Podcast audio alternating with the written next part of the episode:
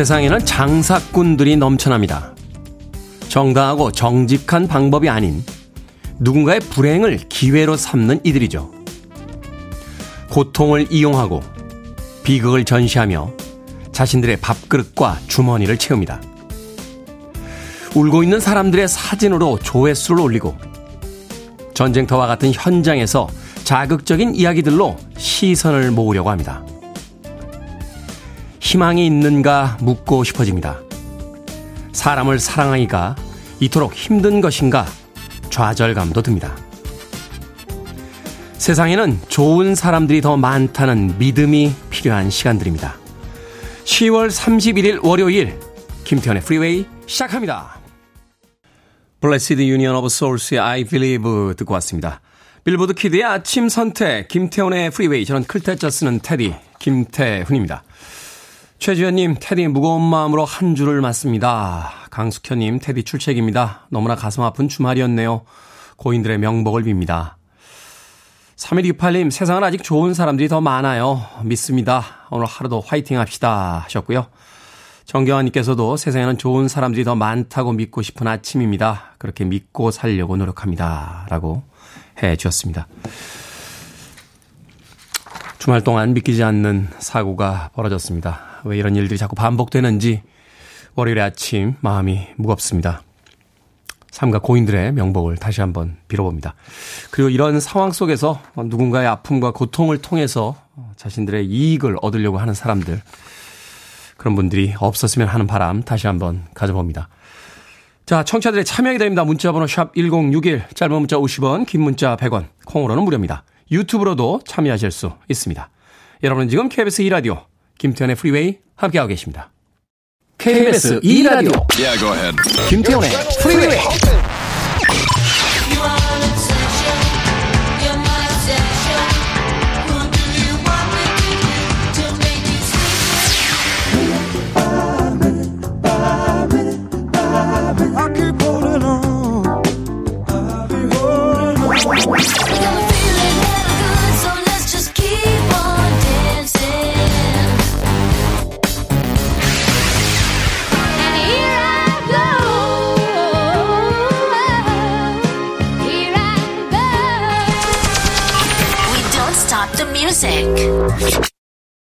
당신은 나의 운명이라고 노래하고 있죠. 주엘의 You Were Meant For Me 듣고 왔습니다.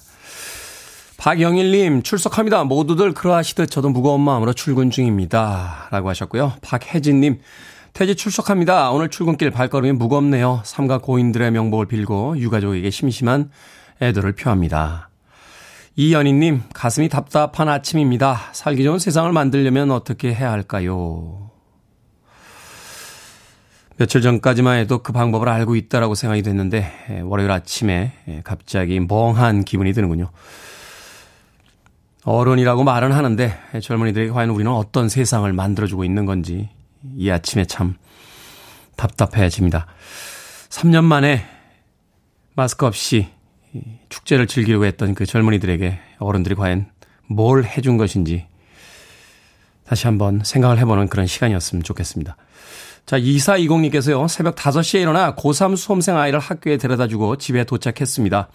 오늘은 운전이 조심스러운 날이네요. 비슷한 또래를 키우는 부모로서 마음이 아픕니다. 어떤 말도 위로가 될 수 없겠죠. 라고 또 안타까운 마음에 문자 보내주셨습니다. 어떤 마음이, 어떤 말이 위로가 될 수 있겠습니까? 그래서 담담히 옆에서 그 슬픔을 같이 해주는 것 이외에는 해줄 수 있는 일이 없다는 게 더 마음이 아프네요. 수잔 베가의 음악으로 합니다. 루카.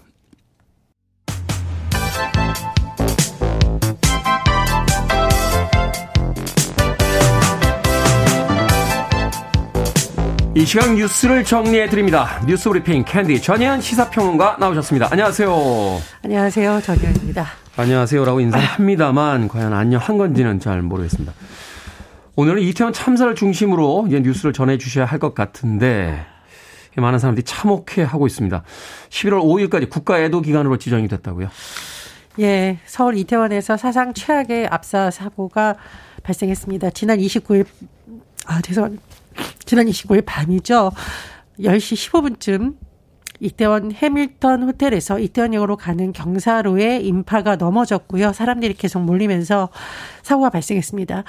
오전 여섯 시 기준 백신 네 명이 지금 사망한 것으로 전해져 있고요. 중상자와 경상자 수는 조금의 변동이 있는 것으로 보입니다. 이천십사 년 삼백사 명이 희생됐던 세월호 참사 이후 가장 큰 규모의 인명피해 사고인데요. 정부가 비상상황을 선포하고 윤석열 대통령이 삼십 일 오전 한 시 용산 대통령실 청사에서 긴급 상황 점검 회의를 주재했습니다. 다음 달 오 일까지 국가 애도기간. 애도기간이 선포된 상황입니다. 또 용산구는 특별재난지역으로 선포됐습니다. 경찰이 사고 발생 직후 전담수사본부를 구성해 사상자 신원 확인과 사고 원인 규명에 나선 상황입니다.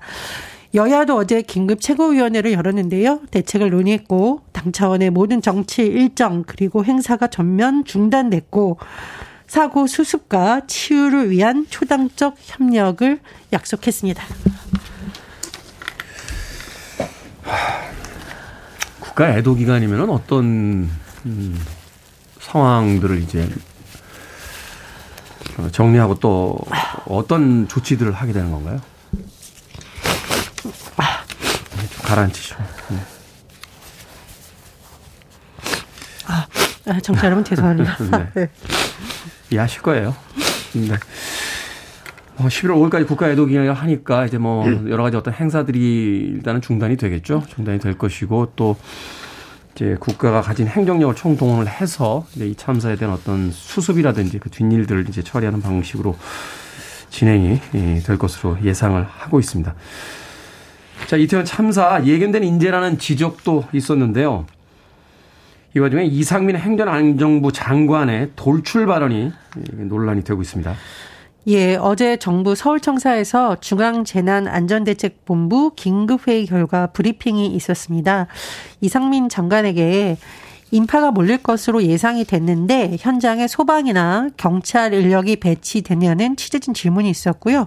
이와 관련해서 이 장관이 경찰이나 소방 인력을 미리 배치함으로써 해결될 수 있었던 문제는 아니었다라고 말했는데 이 부분을 놓고 상당히 논란이 되고 있습니다.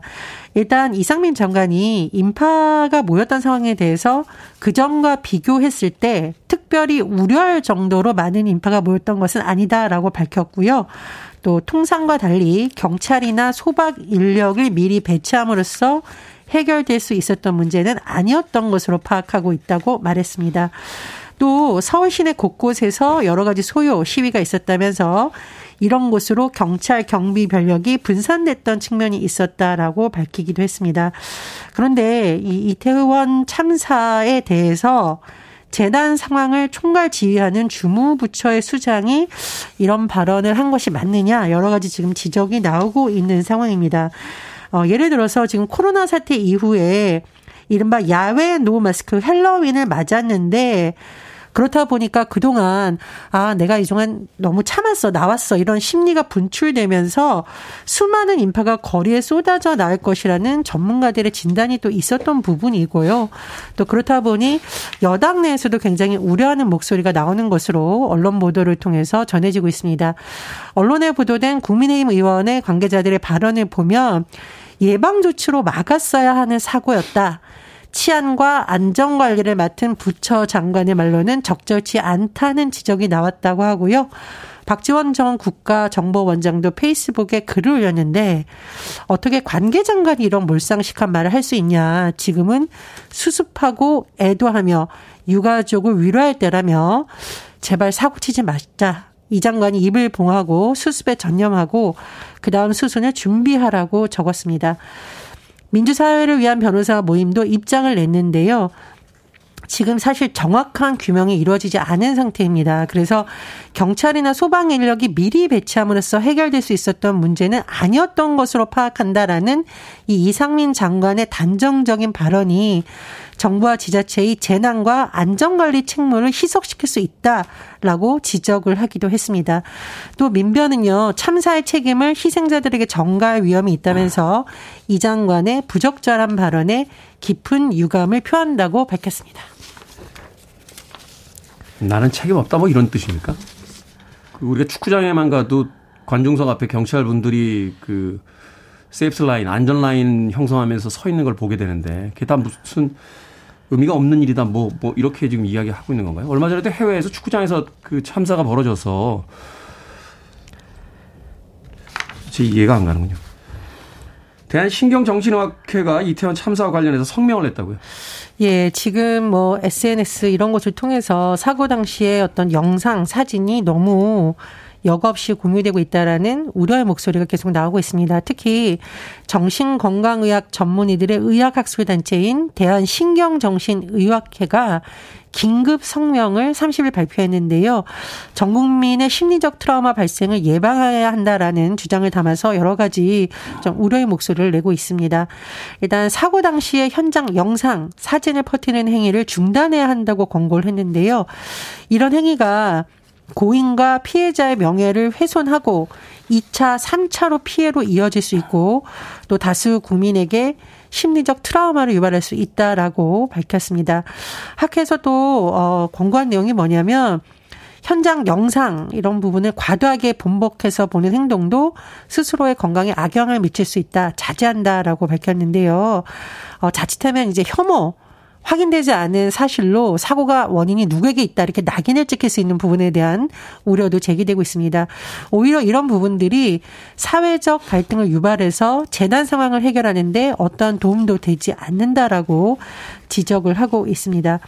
어, 지금 영상들을 이렇게 막 공유가 되다 보니 뭐 궁금해서 보시는 분들도 있을 텐데 이미 이 영상을 보고 나서 잠을 잘 못 잔다 이런 반응이 좀 나오고 있어요. 그렇다 보니 이번 참사가 집단 트라우마로 작용할 수 있다는 우려의 목소리가 나오고 있다고 합니다.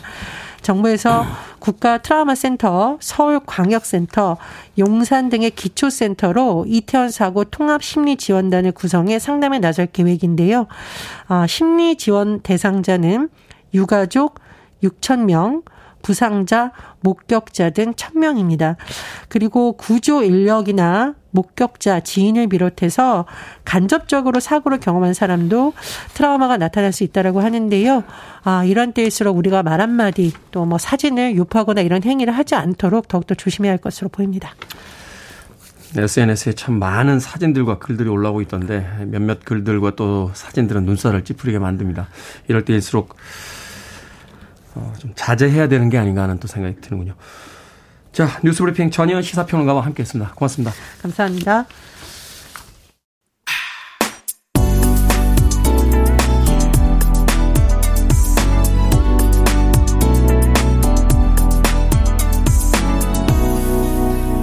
김태원의 프리웨이. 본턱스 앤 하모니의 The Crossroads 듣고 왔습니다. 칠육일육님께서요. 시월의 끝자락에 일어난 대참사에 출근길에 마음이 미어집니다. 아빠, 엄마, 고인들의 가족들에게 심심한 위로를 전합니다. 라고 하셨습니다. 또 선물이라고 아이디 쓰시는데요. 유튜브로 뉴스를 볼 수가 없네요. 삼가공인의 명복을 빕니다. 라고 하셨고요. 박선희님, 모든 분들이 위로받고 싶은 날입니다. 라고 또 문자 보내주셨습니다. 이사이공님. 새벽 다섯 시에 일어나 고삼 수험생 아이를 학교에 데려다 주고요. 집에 도착했습니다. 아, 오늘은 운전이 힘드네요. 라고 또 하셨고요. 어, 오공사오님, 테디 안녕하세요. 월요일 출근길 마음이 무겁습니다. 처음 사고 소식 접했을 때 다른 나라 사고인 줄 알았습니다. 정말 어찌 이런 일이. 삼가 고인들의 명복을 빕니다. 라고 또 문자 보내주셨습니다. 오늘 방송 시작하기 전에요. 어, 스태프들과 함께 차분하게 방송하자. 그래도 월요일인데 너무 가라앉지는 말자라고 했는데 막상 방송을 시작하면서 여러분들께서 보내주신 사연을 읽어나가니까 그렇게 가벼워지진 않는군요. 네. 양해해 주시길 부탁드리겠습니다. 공일일이님, 일어나서는 안 될 일이 주말에 발생했습니다. 꽃다운 나이에 유명을 달리한 고인들의 명복을 빌며 유가족들에게 위로의 마음을 전합니다. 라고 안타까운 마음 또 보내주셨습니다. 자, 박진영님께서요. 한 달 전에 아기 고양이 한 마리를 남편 동의 없이 데려왔어요. 고양이 이름은 또리입니다. 오늘로 저희 집에 온 지 딱 한 달 됐습니다. 저는 또리로 인해 정말 행복한데 남편이 아직 또리를 못 받아들이겠다고 하네요. 남편이 테디님을 너무 좋아합니다. 아침 출근길에 항상 듣고 있을 거예요. 테디님이 설득해 주시면 우리 또리를 인정해 줄 것 같은데 제발 설득해 주시면 안 될까요? 라고 하셨습니다. 박진영님. 고양이 한 마리를 데려오셨는데 이름이 똘이라고요. 근데 남편분께서 어, 고양이를 잘 좋아하지 않으시나요? 네. 강아지와는 좀 달라요. 고양이들이 시간이 좀 걸립니다. 어. 그, 뭐, 강아지들처럼 밥만 주면 이렇게, 물론 강아지를 폄하하는 건 아닙니다. 제가 강아지를 폄하하는 건 아닙니다만, 강아지들처럼 그렇게 쉽게 친해지지가 않습니다. 아, 눈 맞추는 것도 오래 걸려야 되고요. 어, 같이 살아도, 어, 또, 정이 들어도요, 어, 자기 기분이 조금 내키지 않으면 사람이 다가가는 걸 경계하면서 슬쩍 혼자만의 공간으로 갈 때가 있습니다. 그래서 시간이 좀 걸리긴 하죠. 그럼에도 불구하고 예쁩니다. 살아있는 생명이잖아요. 시간은 좀 걸리겠지만 박진영님 남편분과 똘이 저는 친해질 것이다 라고 생각합니다. 너무 급하게 서두르시면 오히려 어, 남편분께서 거부감을 가질 수도 있을 테니까 그냥 좀 지켜보세요. 어, 둘이서 친해지는데 자꾸 중간에서 친해져야 해, 친해져야 해 라고 이야기하시는 것보단 시간이 해결해 주지 않을까 하는 또 생각이 들군요. 박진영님. 마트 상품권 하나 보내드릴게요. 어, 주말에 에, 아, 고양이랑 같이 외출하기가 쉽지가 않죠. 네. 남편분과 함께 마트에 가셔서요. 고양이 필요한 음, 이것저것 물품 한번 같이 구매해 보시는 건 어떨까 하는 생각이 드는군요. 자, 김은님과 정희대님께서 신청해 주셨습니다. 헤리크랩튼입니다. Tears for Heaven.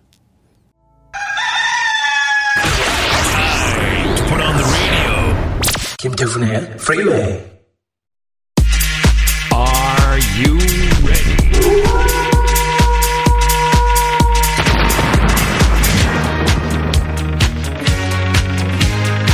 고민을 해결해 드립니다. 결정은 해드릴게. 신세계 상담소. Barbara Streisand. 김연숙님, 남편이 중고마켓에서 택도 안 뗀 새 옷을 자주 삽니다. 매장 가면 비싸다고 자꾸 중고마켓에서 옷을 사는데 너무 속상하네요. 그냥 중고로 사라고 둘까요? 아니면 말릴까요? 중고로 사라고 둡시다. 속상해하지 마세요. 새 옷도 사서 하루만 입으면 중고 되잖아요. 그리고 아무도 모릅니다. Barbara Streisand. 신금덕님, 올해도 어김없이 김장철이 다가옵니다. 이번에는 그냥 사 먹을까요? 아니면 김치는 손맛인데 힘들더라도 직접 담글까요? 직접 담급시다. 아이들에게도 가끔 엄마 손맛도 좀 보여주세요.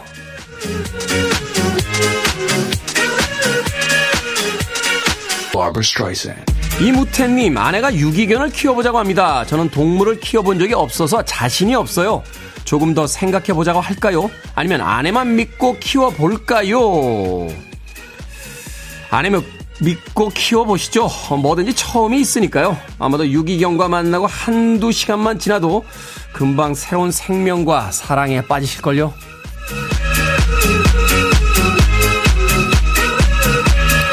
박필은님, 따로 사는 아들이 집에 온다는데 뭐 먹고 싶냐고 물어보니까 다른 거 필요 없다고 고기만 있으면 된다는데 고기만 사놓을까요? 아니면 다른 반찬도 해놓을까요? 다른 반찬도 해놓읍시다. 고기만 사놓으라고 해도 당연히 다른 반찬도 있을 거라고 생각하죠. 어떻게 하냐고요? 제가 바로 따로 사는 아들이니까요.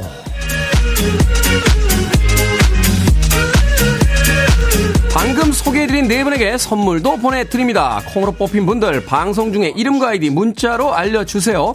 고민 있으신 분들 계속해서 보내주시면 이 시간에 상담해드립니다. 문자번호 샵 천육십일, 짧은 문자 오십 원, 긴 문자 백 원, 콩으로는 무료입니다.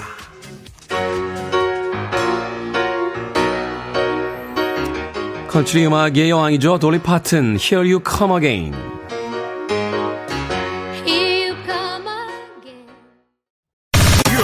To one of the best radio stations around. You're listening to 김태훈의 Freeway.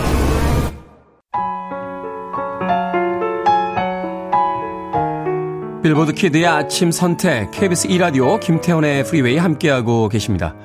일 부 끝곡은 이재경님, 김보배님께서 신청하신 베리 매닐로우의 When October Goes 듣습니다. 전 잠시 후 이 부에서 뵙겠습니다. Above the smoky room.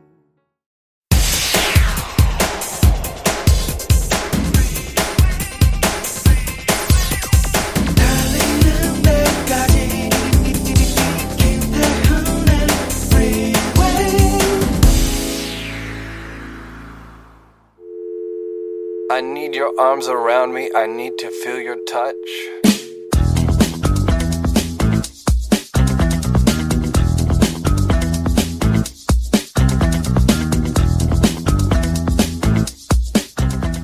좋은 소식을 전하는 자가 되라. 어제 좋은 것을 알아본 자는 내일도 이를 알아볼 것이다. 세련되게 현재 완벽한 일에 예의를 표시하라. 피할 줄 알아라. 소중한 시간을 좀먹는 일들이 있다. 무례한 일에 종사하는 것은 아무것도 하지 않는 것보다 나쁘다. 아름다운 인생의 첫 시작은 독서로 보내라. 두 번째 여행길에서는 세상의 좋은 것을 모두 보고 느껴라. 세 번째 여행은 완전히 자기 자신 속에서 보내라. 최후의 행복은 철학하는 것이다.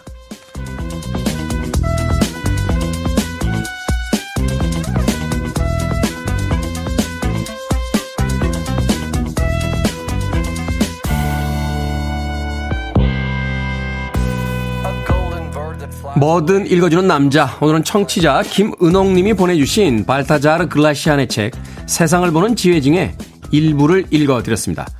발타자르 글라시안은 천육백일 년 스페인에서 태어났는데요, 철학자이자 신부로 살면서 인간을 탐구했다고 합니다.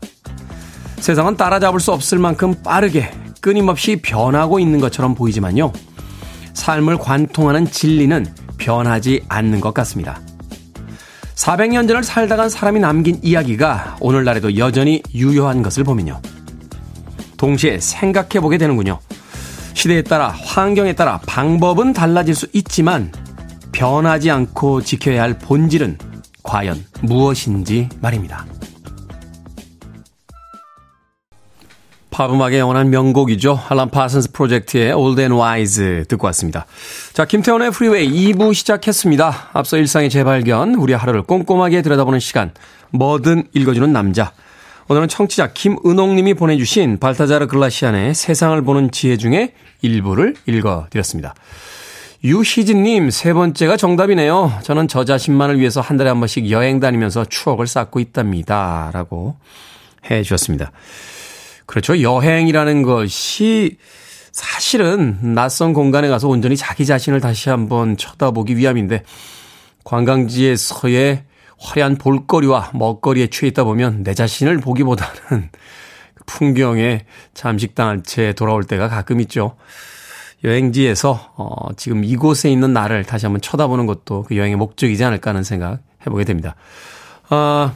김현숙님, 따뜻한 말 한마디로 오늘도 제자리를 지키렵니다 하셨고요. 조울수님, 길이 떠, 끝나는 곳에서도 길을 만들어가는 사람이 있죠 라고 또 해주셨습니다. 그런가 하면 노현정님, 음악이 마음에 드셨나봐요.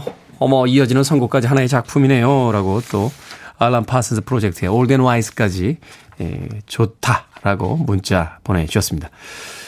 자, 뭐든 읽어주는 남자, 여러분 주변에 의미 있는 문구라면 뭐든지 읽어드리겠습니다. 김태현의 프리웨이 검색하고 들어오셔서 홈페이지 게시판 사용하시면 됩니다. 말머리 뭐든 달아서 문자로도 참여 가능하고요. 문자 번호 샵 천육십일, 짧은 문자 오십 원, 긴 문자 백 원, 콩으로는 무료입니다. 오늘 책 뜻대신 청취자 김은옥님에게 촉촉한 카스테라와 아메리카노 두 잔 모바일 쿠폰 보내드리겠습니다.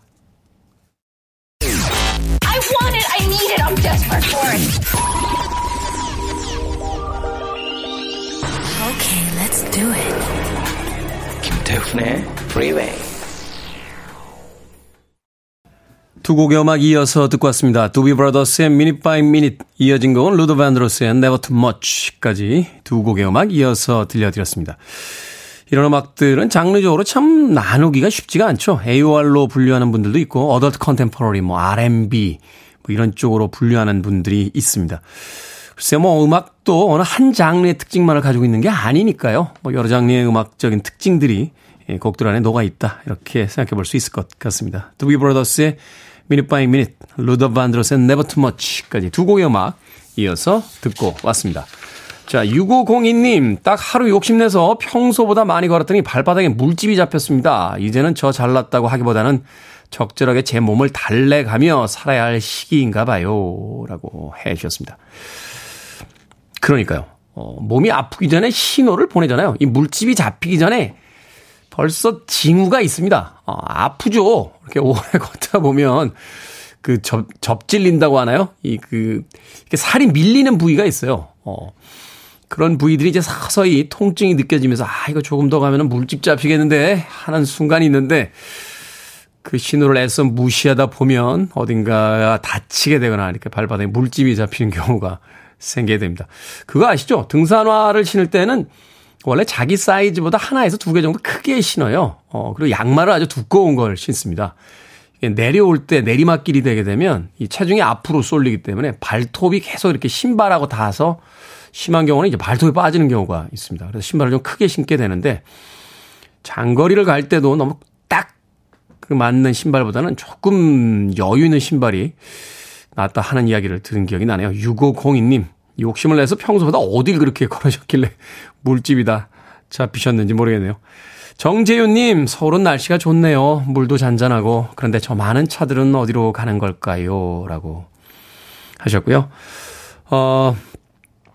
김준호님께서는요. 형님 사랑도 인생도 약간 내려놓고 살다가 여자친구를 만난 뒤 살도 빼려고 아침에 이렇게 조깅하고 있습니다. 프리웨이 들으며 오늘은 삼십 분 꼭 뛰어보겠습니다. 어제는 이십오 분 뛰었거든요. 숨이 차서 배도 고프고 힘도 없지만 열심히 뛰겠습니다. 라고 하셨는데 어제 이십오 분 뛰셨으면 오늘도 이십오 분만 뛰세요.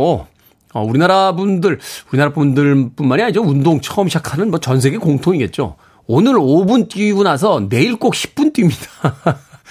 몸이 하루 만에 그렇게 체력이 확 늘지 않거든요. 오 분 뛰시면 일주일이나 이 주 정도는 계속 그 시간으로 뛰셔야 돼요. 그리고 한 이 주 정도 돼서 이제 좀 익숙해지면 뭐 칠 분, 팔 분 이렇게 올려야 되는데 의욕이 넘치셔가지고 오늘 이십오 분 간신히 뛰시고 내일은 삼십 분이다 라고 하시는데 그렇게 운동하시면 이, 삼 일 정도 지난 뒤에 체력이 감당이 안 됩니다. 김준호님, 어제 이십오 분 뛰셨으면 오늘 이십 분 정도 뛰는 거 저는 권해드립니다. 몸이 회복할 시간이 있어야 더 건강해지니까요. 운동에 너무 짧은 시간에 큰 욕심 부리지 마시길 바라겠습니다. 자, 닐 세다카와 딸이죠. 다라 세다카. 우리나라에는 그 천년 여왕이라고 하는 애니메이션의 주제곡을 불러서 인기를 끌었던 그런 여성 아티스트이기도 합니다. 닐 세다카와 스타라 세다카의 She Don't Never Let You Go 듣습니다.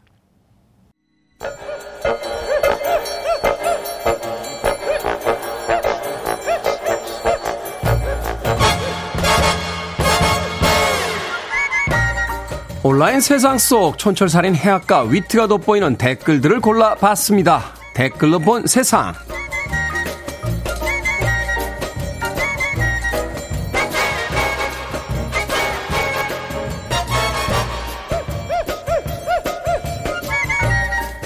첫 번째 댓글로 본 세상. 며칠 전 제주 곳곳에서 빛 기둥을 봤다는 문의가 이어졌습니다. 수십 개의 별똥별이 한꺼번에 떨어지듯 길쭉한 모양의 빛 기둥 수십 개가 밤하늘을 수놓았는데요. 기상청에서는 어선들이 야간 조업을 할 때 켜는 조명이 상층운에 반사되면서 나타난 현상으로 보인다고 설명했습니다. 이런 빛 기둥 현상은 지난 이월과 구월에도 제주도에서 관측이 됐다는데요. 여기에 달린 댓글들입니다. 그래도님, 신기해서 한참 동안 쳐다봤어요. 바닷속에서 홀린 듯 조명 쳐다보다 낚이는 오징어의 마음을 알겠더라고요. 파인님, 사실은 외계인의 흔적이 맞고요. 국민들에게는 어선 불빛이라고 알리라는 비밀 지시를 내린 건 아닐까요? 과학이 있다는 건 참 좋은 겁니다. 몇백 년 전 사람들은 이런 현상을 두고 하늘에 계시다라고 하면서 자기들 마음대로 세상을 휘두르려고 하지 않았겠습니까?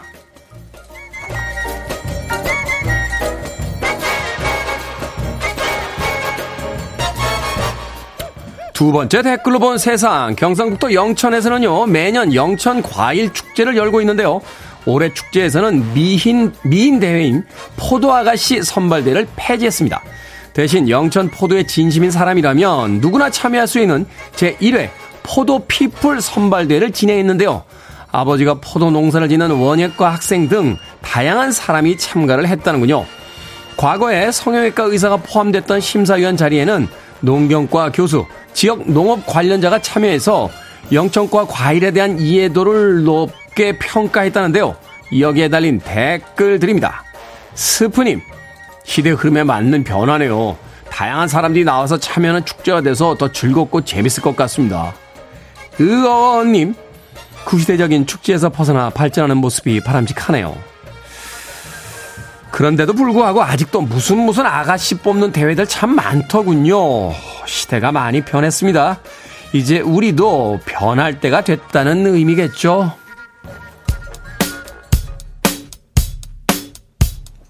노다우트입니다. Hella good.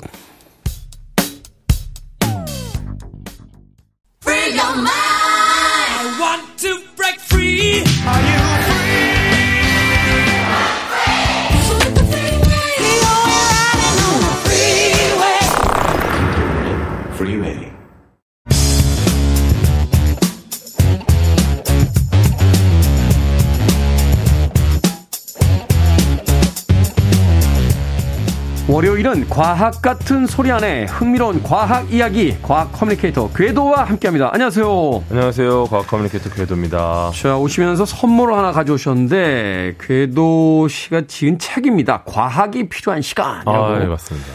또 앞에다 친필 사인까지 이렇게 해주셨습니다. 이 책은 언제 나온 책인가요? 이게 이제 얼마 안 됐습니다. 한 이 주 전. 아, 그렇군요. 제가 네, 이 책 광고를 본 적이 있어요. 아, 진짜요? 예, 네, 그래서 제가 지난주에 어? 책 나오신 것 같던데? 라고 했더니 아~ 오늘 이 책을 또 갖다 주셨군요. 네, 되게 이쁘게 다중우주를 약간 표현하는 표지로다가 네. 예쁘게 잘해주셨어요. 그러네요. 최근에 그 Everywhere, Everyone, All at Once라고 다중우주에 대한 아주 기발한 영화가 한 편이 나와서. 아, 거기도 진짜 과학으로 얘기할 게 꽤 많은데. 네. 언제 뭐 기회 되면 그 영화도 한번 과학으로 다뤄주시길 그럴까요? 바라겠습니다. 네. 자, 저희가요, 지난 토요일에 이제 북구북구 책을 읽어보는 시간에 어, 에이치 지 웰스, 허버트 조지 웰스의 투명인간을 읽었었습니다. 그 시간은 이제 책에 대한 어떤 서평을 나누는 시간이기 때문에 사실은 이제 과학적 호기심이 채워지진 못했거든요. 그래서 오늘 어, 이 과학 같은 소리 하나에서 이 투명인간에 대한 이야기를 좀 여쭤보도록 하겠습니다. 아, 네. 투명인간, 이게 현실적으로 가능한 이야기입니까? 저도 이제 그 책을 살짝 봤는데, 네. 그 빛의 굴절률 이야기가 많이 나오더라고요. 굴절률. 음. 네, 그래서 뭐 아마 꽤 많은 과학적 사실을 기반으로 이야기를 끌어왔다라는 느낌을 좀 받았고요. 네. 용어들도 그렇고. 예. 네. 근데 그 좀 핵심이 되는 이 알고리즘이 종이가 기름을 먹으면서 투명해지듯이 약간 이 조직 사이사이로 굴절률이 다른 물질을 채우면은 아. 예, 얘네들 때문에 투명해질 수 있다. 왜냐면은 처음에 흰 종이는 모든 빛을 이렇게 다 이렇게 막아버리지만, 네. 그래서 결국 흰 빛이 우리 눈에 들어오잖아요. 그렇죠. 예, 근데 여기다가 기름을 먹이면은 좀 뒤에가 비치잖아요. 그렇죠. 이게 예. 좀 물만 먹어도 이렇게 종이가 투명 반투명으로 변하면서 그렇죠, 그렇죠. 뒤쪽이 보이기 예. 시작하잖아요. 그것도 사실은 투명하다라고 볼 수 있을까라는. 생각이 좀 있고. 그러니까 이 책에서 얘기하는 투명함이라는 건 이제 눈에 안 보인다는 뜻인데 그쵸, 그쵸. 사실은 종이에 이제 물을 먹거나 기름을 먹었을 때는 건너편이 투여, 투가 돼서 보이긴 하지만 형체, 종이의 형태는 보이니까. 그쵸, 그쵸. 네, 그래서 아마 그, 그런 식으로 이제 투명인간에 대한 이야기를 풀어냈는데 실제로는 이것보다는 좀 복잡할 수 있다. 그래서 아마 제일 비슷한 형태가 투명망토, 해리포터에 나오는. 투명망토. 그게 현실적으로 네. 가능해요? 근데 이제 그거가 온라인으로도 이제 투명망토라는 이름으로 돌아다니는 영상들이 많아요. 네. 이걸 딱 쓰면은 막 안 보이고. 음. 근데 이게 보통 예를 들어 앞쪽에서 뒤쪽 영상을 미리 촬영한 다음에 그걸 쏴가지고 음. 덮어버리는 형태가 많거든요. 네. 네. 그러다 보니까 특정 각도에서는 정말 투명한 것처럼 느껴지는데 실제로는 이게 그 투명해진 것처럼 보이도록 편집한 영상일 것이지 실제로 여러 각도에서 정말 투명해 보인다라고 보긴 되게 어렵죠.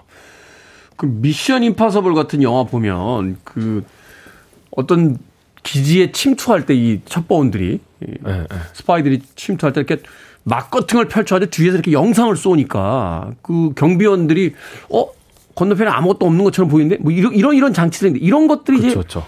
어느 정도는 가능한데 그렇죠. 근데 그것도 이제 뒤쪽에 원래라면 보여야 되는 영상을 앞쪽 디스플레이로 옮겨가지고 네. 그 사이를 지나가니까 어. 아. 이거는 뒤쪽 영상 그대로 있으니까 문제가 없네.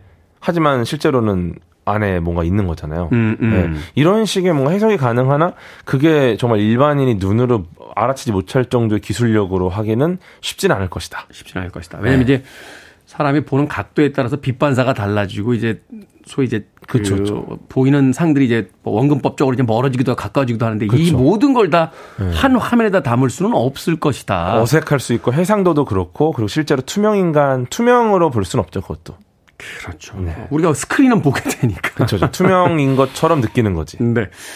자, 투명 인간이 가능해지면 어떤 일이 벌어질까요? 어떤 그 안과 의사 선생님한테 이야기를 들었는데 우리가 사물을 보는 건 이렇게 앞에서 들어온 시각 정보를 망막에다가 이렇게 투사를 해서 그걸 이제 신경 전달을 해서 이제 뇌가 인식하는 거잖아요. 그렇죠. 근데 사람이 투명해지면 이 망막이 투명해지면 상이 맺히지 않기 때문에 상이 지나가 상이 이제 빛이 지나가 버리니까. 그러니까 네.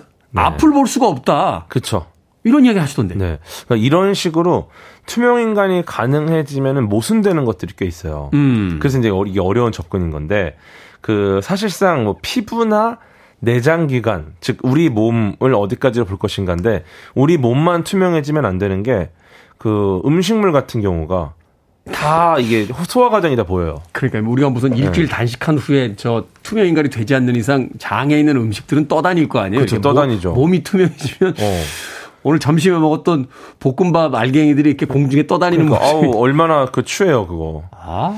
그리고 이제 뭐 물이나 노폐물 이런 것도 다 보일 수가 있고. 네. 그러다 보니까 뭐 우리가 몸 안쪽에 있는 물질을 우리 몸이 전부 엄폐를 하면서 음. 밖에서는 보이지 않는 형태를 유지해야 됩니다. 즉 이게 진짜 투명해지는 게 아니라 아. 우리가 투명한 무언가로 감싸져 가지고 즉 쉽게 말하면 불투명한 물질이 투명한 물질이 돼야 돼요. 그러니까 불투명하면서도 투명한 물질이 돼야 되는 거죠. 어렵네요. 그러니까. 어렵죠, 어렵죠. 그러니까 몸만 투명해지면 안 되고 몸이 투명해지면서 몸 안에 있는 뭐 음식물이나 이물질. 걔네를 가려야 되니까 불투명해야 돼. 걔들도 가려야 되니까. 이게 이렇게 역설이네요. 그쵸, 걔들을 그쵸. 안 보이게 만들어야 되니까 불투명해져야 되고. 그렇죠. 하지만 대전제는 투명해져야 되니까 또 투명해져야 되고 이게 그렇죠, 양립이 그렇죠. 안 되는 이야기네요. 그렇죠. 그리고 또 우리가 생체적으로 계속 투명하게 유지를 못하는 게 머리카락이나 손톱같이 죽은 애 세포들은 얘네들이 아... 죽고 나서 계속 투명해야 되는데 그게 아니면은 손톱이랑 머리카락, 눈썹 이런 건 다 떠다녀야 돼. 걔네들은 내가 우리가 생체적으로 조직을 못, 조작을 못하잖아요. 네. 네. 그러니까 되게 재밌는 게 투명 인간인데 투명하다는 정의로 활용될 수 있는 물질은 아닐 수 있다. 그러네요. 이 머리카락 조직이나 이제 손톱은 이게 죽은 물질이기 때문에 이렇게 자르면은 아프질 않잖아요. 그렇죠. 점점 밀어내는 거. 죽은 애들을 밀어내는 거라서. 아, 그러니까 이, 이 소설이나 영화 속처럼 어떤 약물이라든지 특수한 장치를 통해서 투명해지면 그 이제 살아있는 세포들에게 영향을 주는 건데. 그렇게 봐야죠. 그러면 이제 음. 머리카락하고 손톱만 둥둥 떠다니는 그쵸. 괴기물 같은 일들이 벌어질 수 있다. 노폐물들도 떠다니고. 음. 아, 애매해지죠. 애매하네요. 네. 자, 실제 과학에서 비슷한 현상을 보이는 물질이 있다고요? 예, 네, 다행히 불투명하면서도 투명해지는 것처럼 할 수 있는 게 메타물질이라는 게 있습니다. 메타물질. 네, 이거는 그 초월을 뜻하는 그리스어 메타에다가 물질을 결합한 단어인데요. 자연계에 존재하지 않는 물성을 지니도록 인위적으로 구성되고 가공된 물질을 뜻합니다. 음. 그러니까 엄밀히 말하면 이거를 물질이라고 하긴 좀 애매해요. 메타물질이라기보다 메타구조라고 봐야 되는 거죠. 메타구조. 네, 그래서 같은 탄소 원자로 이제 구조를 이루고 있는데 이게 생성 환경에 따라서 뭐 원자들이 앞뒤로 연결되는 구조가 좀 달라지면은 네. 어떤 거는 흑연이 되고 어떤 건 다이아몬드가 되잖아요. 그게 이제 같은 원료에서 왔다고 그러더라고요. 이게 이제 그쵸. 결합 방식이 어떻게 되느냐에 따라 탄소의 결합 방식에 따라서 흑연이 되고 어떤 거는 다이아몬드가 되고. 가치도 다르고 완전히 다르게 보이고 완전 네. 다른 물질인데 이게 구조에 따라 달라진다. 이런 것들이 이제 어떻게 보면 구조, 메타 구조에 따라서 완전히 다른 무언가를 만들어낼 수 있다라는 겁니다. 아, 그렇군요. 네. 그러니까 자연계에 존재하지 않는 물성을 인위적으로 이제 가공해서 음. 어, 바로 이런 어떤 비슷한 현상을 만들어낼 수는 있다. 그쵸. 하지만 우리가 공상과학 영화나 이제 소설에서 생각했던 그런 투명인간. 음. 갑자기 약물을 복용하면 완전히 사람이 아무것도 안 보이게 되는 이런 것들은 사실은 이제 과학적인 어떤 논리적 위반, 역설 이런 것들의 범주로 들어가기 때문에 그렇죠. 현재까지의 과학기술로는 사실은 불가능한 영역이다. 그 정의 그대로는 어렵지 않을까. 음, 네. 그렇군요. 음악 한 곡 듣고 와서 계속해서 이 투명인간에 대한 과학적 어, 접근. 해보도록 하겠습니다. 나인티에잇 Degrees의 Invisible Man 듣습니다. 나인티에잇 디그리스의 Invisible Man 듣고 왔습니다. 빌보드 키드의 아침 선택, 케이비에스 E 라디오, 김태원의 프리웨이, 과학 같은 소리 안에 오늘은 과학 커뮤니케이터 궤도와 함께 투명인간에 대해서 알아보고 있습니다. 자, 앞서서 메타물질 이야기를 해주셨는데 네. 아니 근데 구조가 다르다고 투명해질 수 있나요? 이게 되게 재밌는 게 예를 들어 금이 있잖아요. 금. 금을 자르면 어떻게 됩니까? 금이죠. 여전히 금이죠. 그렇죠. 네. 근데 이게 금을 정말 잘게 자르면은 원래는 금은 아무리 잘게 자라도 금이잖아요. 그렇죠. 이게 십 나노미터 수준으로 잘게 자르잖아요. 네. 그러면은 노란색이 아니라 뭐 빨간색, 보라색처럼 다른 색이 나옵니다. 아, 그래요? 네. 그러니까 즉 이게 크기나 모양이나 배열에 따라서 다른 특성을 가질 수 있다는 거. 금인데도. 아, 그러니까 이제 아주 눈에 보이지 않게 아주 잘게 자른다는 것 자체가 벌써 이제 구조를 해체하는 거니까. 그렇죠. 뭔가. 근데 똑같이 금인데도 얘가 구조가 바뀌니까 다른 형태의 특성을 띠는 거예요. 네. 네. 그래서 여기다가 이제 빛을 쪼였더니 굴절률의 방향이 기존과 달라지기도 하고. 그럼 이제 색깔이 네. 변하는 거잖아요. 그렇죠, 그렇죠. 어. 그래서 막 완전히 반사되거나 완전히 흡수되기도 하고 막 이러다 네. 보니까 어, 이런 식으로 비슷한 방식으로 잘라봤더니. 어떤 특정한 물질이 투명망토랑 비슷한 현상이 나타나는 거예요. 음. 네, 그래서 얘가 빛이 사물을 반사하고 그 빛을 우리가 보기 때문에 이 물질이 있구나라고 알고 있는 건데 그렇죠? 이 어떤 특정한 물질은 빛을 딱 이렇게 쏘면은 그 빛이 뒤로 넘어가요. 이 물질에 닿지 않고. 뒤로 넘어갔다가 아. 그 뒤에 물질에 반사가 돼서 다시 넘어서 우리한테 오니까 이 물질을 중간에서 감지를 못하고 뒤쪽을 그냥 우리가 보게 됩니다. 그 눈에는 보이지만 우리가 이제 레이더망을 피하는 네. 스텔스 전투기 같은 경우가 네. 이제 영화라든지 이런 거 보면 굉장히 각이 져 있더라고요. 이게 네. 유려한 어떤 형태가 아니라 이렇게 무슨 마른 목걸 삼각형 같은 거 이렇게 딱딱딱 각이 네. 져 있는데 왜 그런 구조냐라고 했더니 그게 레이더 전파를 날려버리는 그러니까 그렇죠. 그 막구소 반사돼서 돌아가면 거기 뭐가 있구나라고 맞아요. 알게 되는데 음. 그 레이저가 레이더들이 전파를 쏘면 그걸 그냥 뒤로 훅하게 날려버려. 네. 그런 어떤 구조다라는 이야기도 하던데. 흘려버리거나 아니면 소재 자체가 그냥 흡수해버려요. 소재가 흡수해버리니까. 그러니까 반사돼서 돌아가지 않으니까. 네, 반사되지 않죠. 그런 경우가 많은데 얘도 비슷하게 이런 특성을 갖는. 물론 이런 특성을 갖게 만드는 게 굉장히 어렵지만 네. 쉽게 말해서 빛이 중간에 방해되는 물질을 피해서 돌아가니까 얘가 진짜 없는 것처럼 느껴지는 경우가 있다라는 겁니다. 그래서 이거를 의도적으로 설계할 수 있지 않을까. 이게 이제 바로 메타물질입니다. 메타물질, 메타구조. 사람이 뭔가를 본다는 것도 사실은 빛이 반사돼서 나오는 걸 시각으로 받아들여서 그 형태를 잡는 거잖아요. 그렇죠. 그렇죠. 그러니까 그게 사라져버리거나 흡수돼버리면 네. 어, 저기 사람이 있다. 이거는 이제 네. 이, 이, 저 인식할 수가 없게 된다. 그렇죠. 그렇죠. 우리한테 안 들어온. 근데 만약에 흡수를 그냥 해버리면은 우리 눈에 안 들어올 뿐더러 거기 그냥 아무것도 안 보이는 건데 그게 흘러갔다가 뒤쪽을 반사시켜서 오니까 우리는 방해물은 안 보이고 뒤쪽이 보이니까 방해물이 사라진 것 같은 느낌을 받는 겁니다. 그러니까 중간에 있는 게 없고 그 뒤에 게 보이니까. 그렇죠. 비슷한 현상은 아니겠습니다만 이건 어떻게 설명합니까? 우리가 왜 이렇게 야간에 음. 운전하다 보면 헤드라이트를 켜고 가면 앞에 사물 있을 때 그 사람을 보잖아요. 네. 근데 맞은편에서도 헤드라이트를 켜고 오다가 빛이 딱 겹치는 순간 네. 중간에 사람이 사라져버리거든요. 어, 너무 밝아서. 어, 너무 밝아서. 너, 너 밝아서 안 보여요. 네, 잘못했습니다. 네. 자, 메타물질이 투명해지는 원리, 이거 어떤 겁니까? 네, 이게 그 자연계에 존재하지 않는 광학적인 특성인 거예요, 이게. 네. 그래서 빛을 일반, 일반적인 굴절 방향과 다른 쪽으로 휘게 만드는, 이거 이제 음굴절이라고 합니다. 음굴절. 네. 혹은 이제 빛의 파장보다 더 작은 초점을 만드는 거.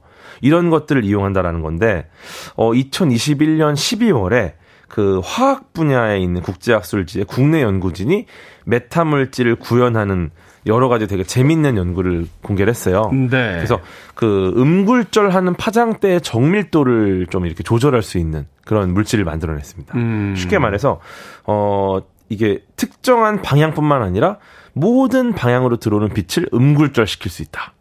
어. 네. 즉 어느 방향에서 봐도 이 물체가 안 보인다. 근데 물론 이게 우리가 생각하는 것처럼 막 휴대폰, 뭐 냉장고 이 정도가 아니라 굉장히 작은 아주 작은 실험실 스케일에서의 음, 아마 음. 메타 구조겠지만 네. 네, 그래도 이거 자체가 이런 특수한 자연계에 존재하지 않은 물성을 만들어내는 게 너무 어려워서 이러한 그 가공 기술 자체가 정말 어려워요. 음. 근데 이거를 국내 연구진이 해냈다는 연구 결과가 있습니다. 그러니까 투명해지는 어떤 기술, 그것이 과연 가능할지는 모르겠습니다만 현재까지의 과학 이론으로 봤을 때 그 첫걸음 정도의 어떤 힌트는 얻어냈다. 그렇죠. 이렇게 네. 볼 수 있는 거네요. 굉장히 훌륭한 아이디어고 극한의 그런 어떤 가공 능력을 갖고 음. 만들어내지 않았을까라는 기대가 있습니다. 실제로 어, 음. 투명한 생물들이 있습니까? 이거 조금 다른 얘기긴 한데 그 바다의 사파이어라고 불리는 네. 사피리나라는 요강류에 속하는 작은 동물성 플랑크톤이 있어요. 플랑크톤? 예, 얘는 이제 정말 커봐야 몇 밀리미터에 해당하는 작은 새우 같은 애들인데 네. 얘네가 이제 그 다양한 빛을 내요. 근데 특수한 경우에 갑자기 투명해지는 경우가 있습니다. 아, 그래요? 네, 그냥 갑자기 있다가 갑자기 사라져버리는 거야. 오. 그래서 이거를 봤더니 등 부분을 덮고 있는 이제 육각형 모양의 얇은 구아닌 결정층이라는 게 있는데 이게 이제 빛을 반사시키는 과정에서 빛 반사율과 결정층 사이의 간격을 이용해가지고 음. 순간적으로 사라지는 것처럼 효과를 내요. 이게 그거 어, 왜 사라지지 봤더니 그 특정한 종 같은 경우에 빛이 사십오 도로 입사를 하면은 이게 그 다시 반사되는 빛이 가시광선이 아니라 적외선으로 바뀝니다. 음. 근데 우리는 적외선을 못 보잖아요. 그렇죠. 그러니까 가시광이 들어갔다 적외선이 나오니까 갑자기 사라진 것처럼. 아. 네, 그렇게 돼버리는 거죠. 네, 그래가지고 와 이것도 잘 연구를 하면 재밌는 게 나오겠구나라는 기대를 하고 있죠.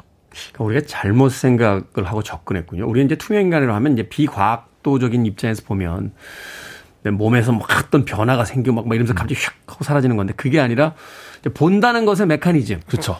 그걸 이해해야지만 음. 그러니까 빛을 어떻게 투과시키고 빛을 어떻게 굴절되게 만들고 빛이 어떻게 흡수되게 만드느냐. 그렇죠. 그렇죠. 요런 어떤 과학적 메커니즘 안에 정답이 있다. 네. 그래서 실질적으로 구조를 통해서 바꿀 수 있는 연구가 진행이 그렇죠. 되고 있고 뭐 아주 극단적인 경우긴 하지만 살아있는 생명체 속에서도 그런 음. 일들이 현재 네. 가능한 것으로 알려지고 있다. 그렇죠. 관건은 광학입니다. 얼마나 잘 빛을 조절하느냐. 그렇죠. 뭐 달나라 여행이 나온 지 수십 년이 흐른 뒤에 인간이 달에 갔으니까 네. 투명인간이 나온 지 수십 년 후에 정말 투명인간이 나오지 말라는 법도 없을 것 같습니다. 자, 과학 같은 소리 안에 오늘은 투명인간 이야기 지금까지 과학 커뮤니케이터 궤도와 함께했습니다. 고맙습니다. 감사합니다.